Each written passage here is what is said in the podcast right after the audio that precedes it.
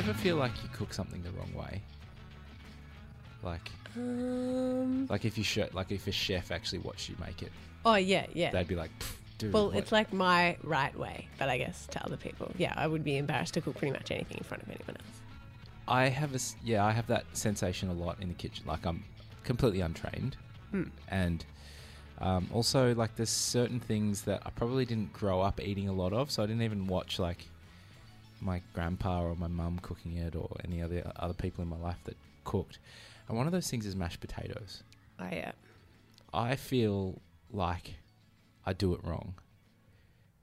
Do you, like have you got any kind of well, I don't really do it, okay? but I mean, how my mum does it is different to how I would do it. Like she didn't really put any butter in it.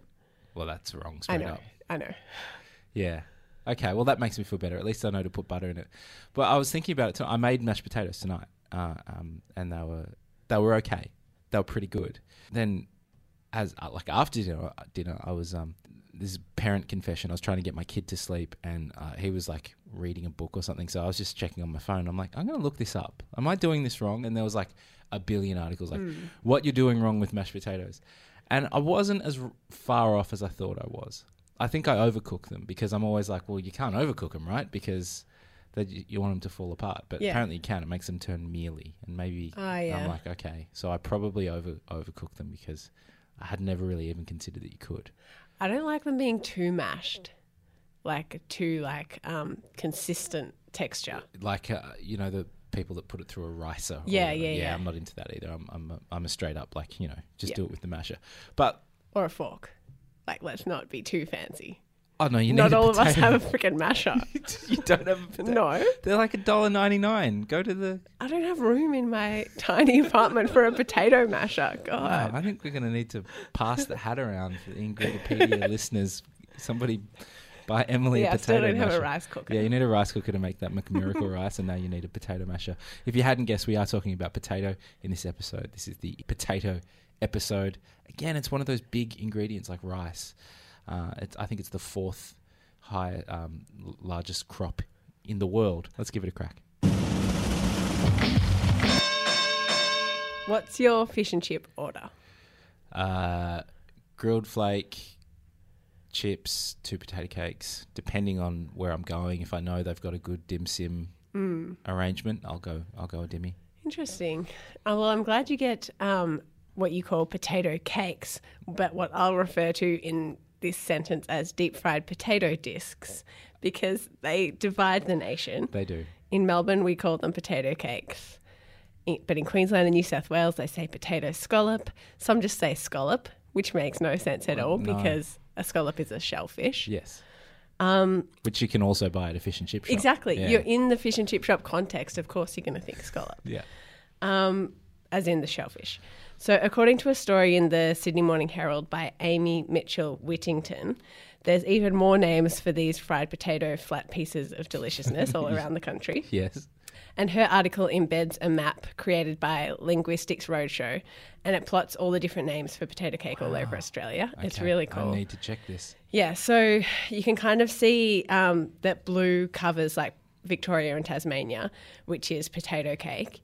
And then there's another colour kind of covering New South Wales and Queensland, which is like scallop and potato scallop, kind of like interchangeable. And then South Australia has potato fritter or just fritter. Mm. And Western Australia has a mix of pretty much everything. So I tried to find out how this happened, but no one knows. Nobody knows. No. Well, no one's like tried to find out, I don't think. So, in an article on Good Food, Richard Cornish says, What I will comment on is that scallop is a better culinary description because it comes from the French word escaloper, meaning to cut in fine slices. Mhm. Oh, it makes sense, like scalloped potatoes. Yes. But then, But scallop is also a shellfish, which Yeah. we said before. Like you're in a fish and chip shop, you're going to think shellfish, Yeah. not the French word for cutting things into fine pieces. yeah, Um, but I have to say, for us in Victoria, it's pretty much not a cake. it's not a cake. It Like really is if not. you said potato cake without knowing what, without the fish and chip shop, you would think of like a cake, yeah, cake. a birthday cake made of potatoes, A weird cake. which kind of sounds good. Anyway.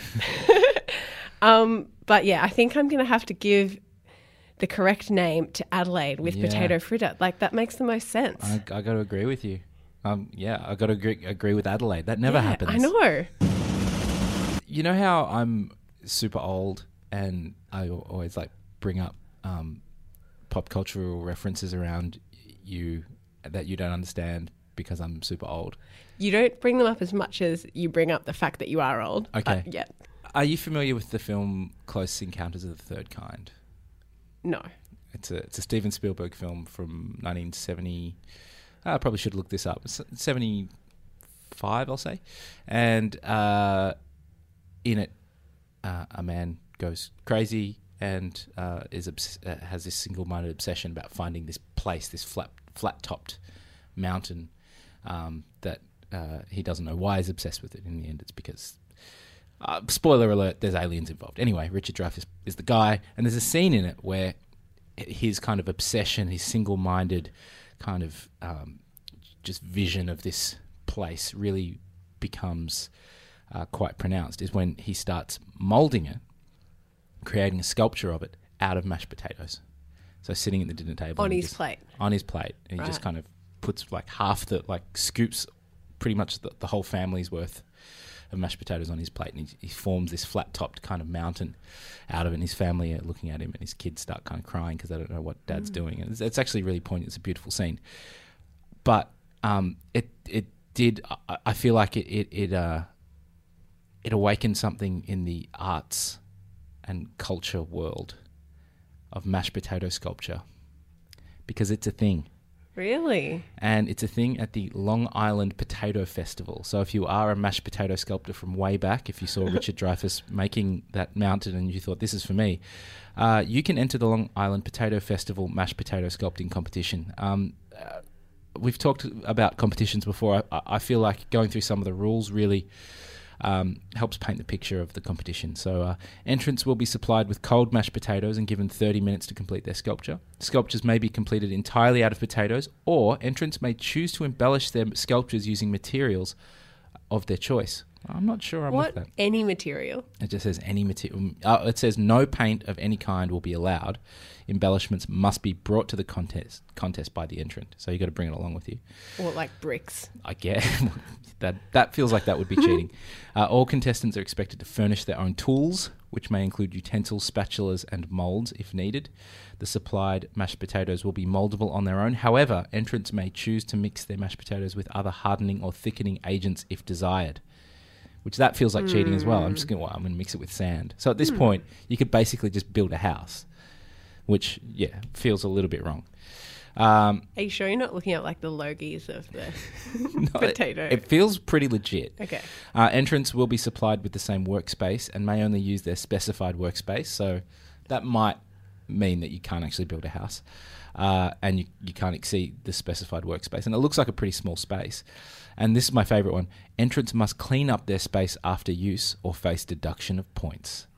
So they run a tight ship at the Long Island Potato Festival in Long Island, uh, United States. The um, 2015 winner uh, was Rose by Alexandra Palermo from Massapequa, uh, which um, I've, I've seen it. It looks like a rose. It's quite impressive. I think the kids' winner was Puppy. That sounds better. Yeah. Uh, and then the junior junior kids was sunflower. So it feels like was it really a sunflower? Like- um, but uh, the date is set for the Long Island Potato Festival 2016. It's August 26th. The venue is TBC, so you know uh, maybe just keep checking in at the uh, website and start practicing if you do want to take on Alexandra Palermo from Massapequa. Just knock her right off um, with your mashed potato sculpture. Get practicing. Um, I'm going to talk about another sci-fi movie. Did you see The Martian with Matt Damon? I did see the Martian. with Matt Damon. Really? Yep.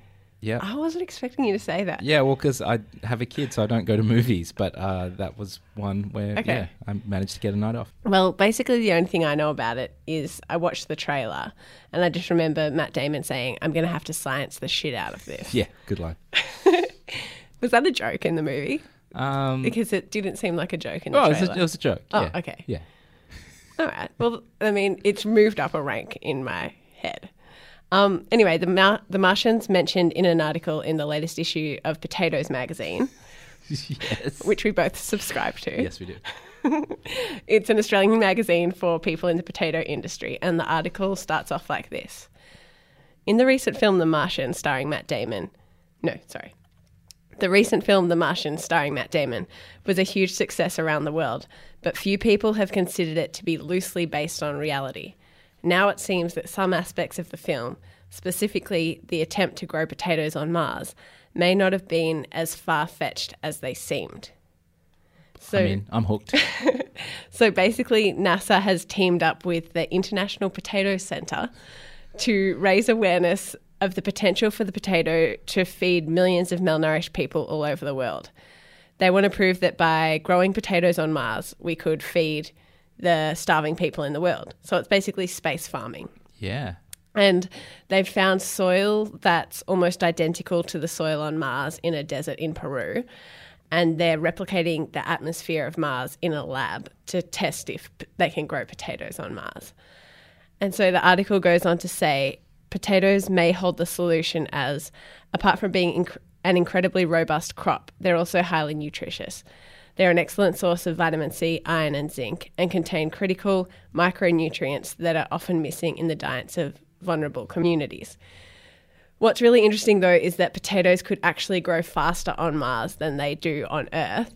And that's because the atmosphere on Mars is almost 95% carbon dioxide, which is apparently good for growing potatoes. Yeah. So you can yield two to four times as many potatoes as you can on Earth. So maybe if NASA and the International Potato Center science the shit out of growing potatoes, maybe we could feed the world. Okay, well, we've gone for art, we've gone for science. Um, I feel like there's one medium that we haven't touched, and we just generally don't touch enough on Ingredipedia, and that is dance. Mm. Em, you're you're into dancing and the Beyonces and such, um, but do you Oh God, know I'm going to ignore that. uh, do you know how to do the mashed potato? No. Well, luckily, Wikipedia can tell us how. Um, let's just put on Dee Dee Sharp's 1962 hit Mashed Potato Time. That's going to help get us in the mood.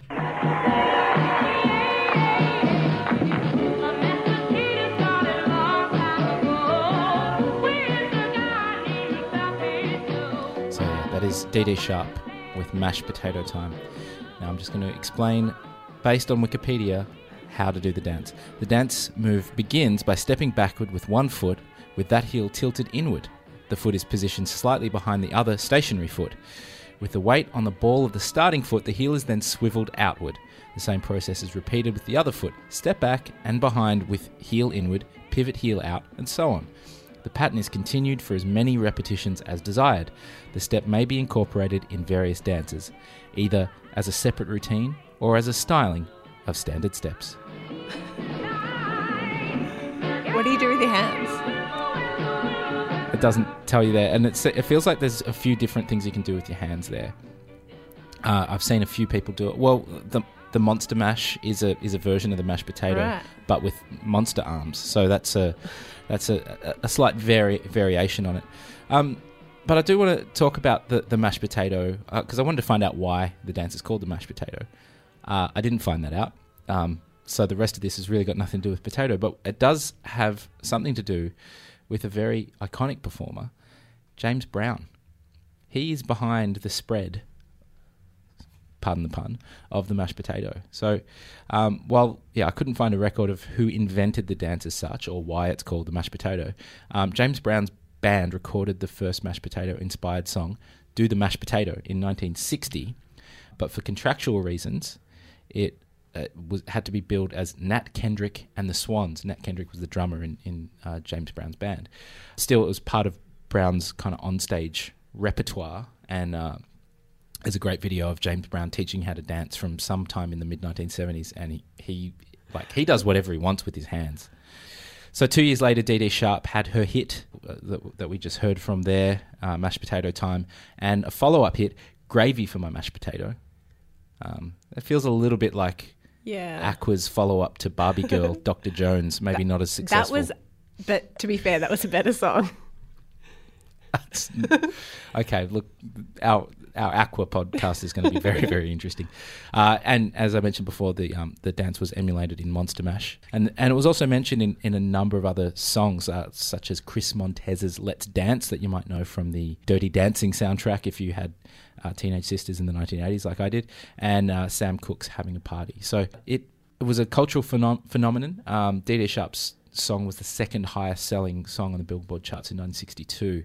And we can thank James Brown. He, he gave so much, including potato inspired dance moves.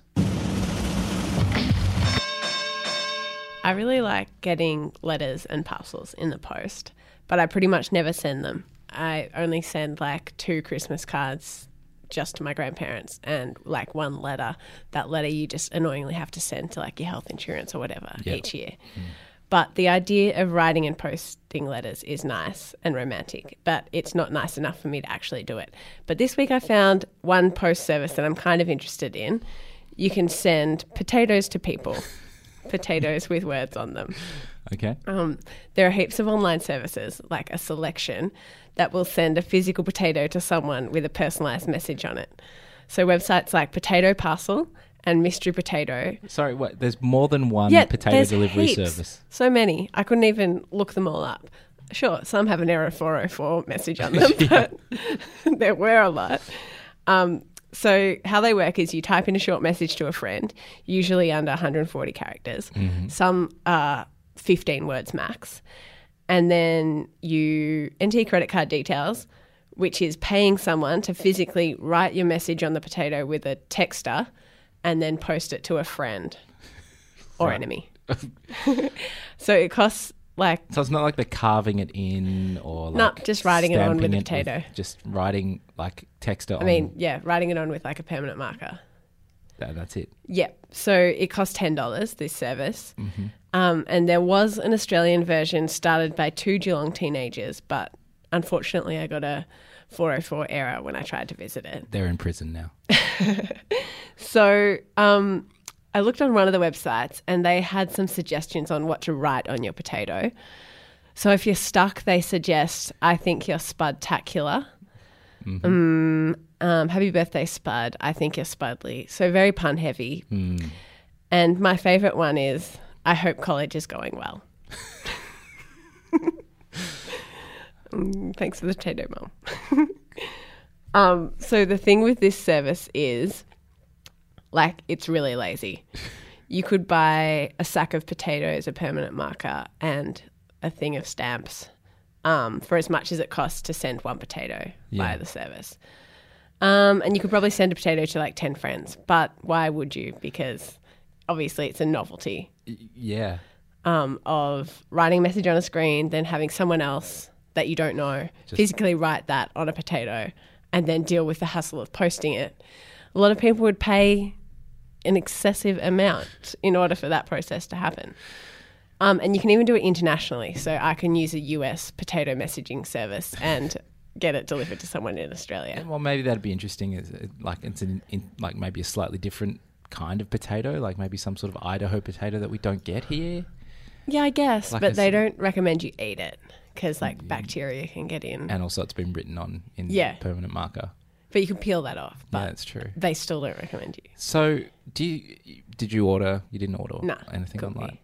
Yeah. Um. Do you think if you had placed an order, they would just have been shocked? Like, sorry, what? Somebody? No, is- because the Australian guys in that article said that they made five grand in one month. Like, Oh, they're definitely. I in think prison this. now. Maybe not. All right. Well, it's a good business idea anyway, even if it's a bad potato idea. okay. Well, we've talked about potatoes inspiring dance and you know sculpture and sciencing the shit out of things. But there's one thing that, other than being an excellent high calorie food, uh, that that potatoes uh, are good at, and that's uh, being a toy. Yep. Potatoes make excellent toys. Just a potato. Well, the embellishments for potatoes. Actually, because my dog did, she really loves stuffed toys, but at one stage she was just carrying around a potato. really? Yeah. Wow, maybe there's something kind of, I don't know, innate in us that makes us love potatoes. Um, but there's, there's two toys in in particular I want to talk about. The first one is kind of obvious, Mr. Potato Head. Um, I'm just going to play a, a commercial from 1962 for Mr. Potato Head and Mrs. Potato Head. Hey, it's Hasbro. Hasbro makes toys. What's new, Hasbro? Mr. and Mrs. Potato Head with their own cars and trailers. That's what's new.